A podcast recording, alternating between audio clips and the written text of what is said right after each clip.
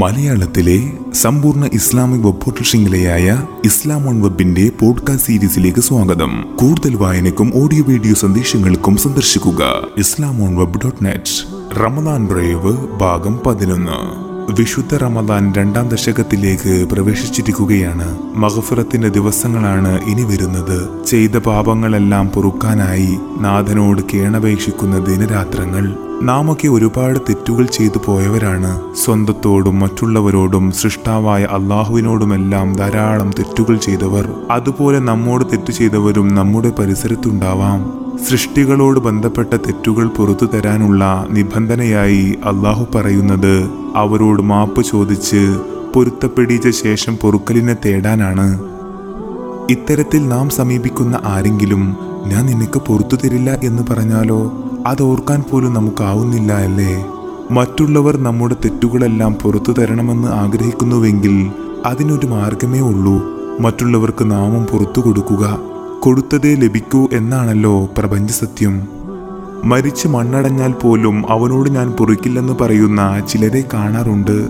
വളരെ അടുത്ത് ഇടപഴകുന്നവരിൽ നിന്ന് ഒരിക്കലും പ്രതീക്ഷിക്കാത്ത തെറ്റുകളും വഞ്ചനകളും സംഭവിക്കുമ്പോൾ ഒരു വേള പലരും ഇങ്ങനെ ചിന്തിച്ചു പോവാറുമുണ്ട്.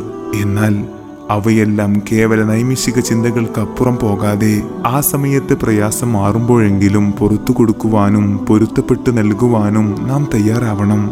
എങ്കിലേ നമുക്കും ഇതരരുടെയും പരമമായി അള്ളാഹുവിന്റെയും പൊറുക്കലിനെ പ്രതീക്ഷിക്കാൻ അർഹതയുള്ളൂ. തന്നോട് തെറ്റ് ചെയ്തവർക്കെല്ലാം നിരുപാധിക മാപ്പ് നൽകാനാവുന്നവരാണ് മഹാന്മാർ. തോൾമുണ്ട് വലിച്ച് പാടുകൾ വീഴ്ത്തിയവനോട് പോലും പുഞ്ചിരിച്ചതാണല്ലോ പ്രവാചക മാതൃക.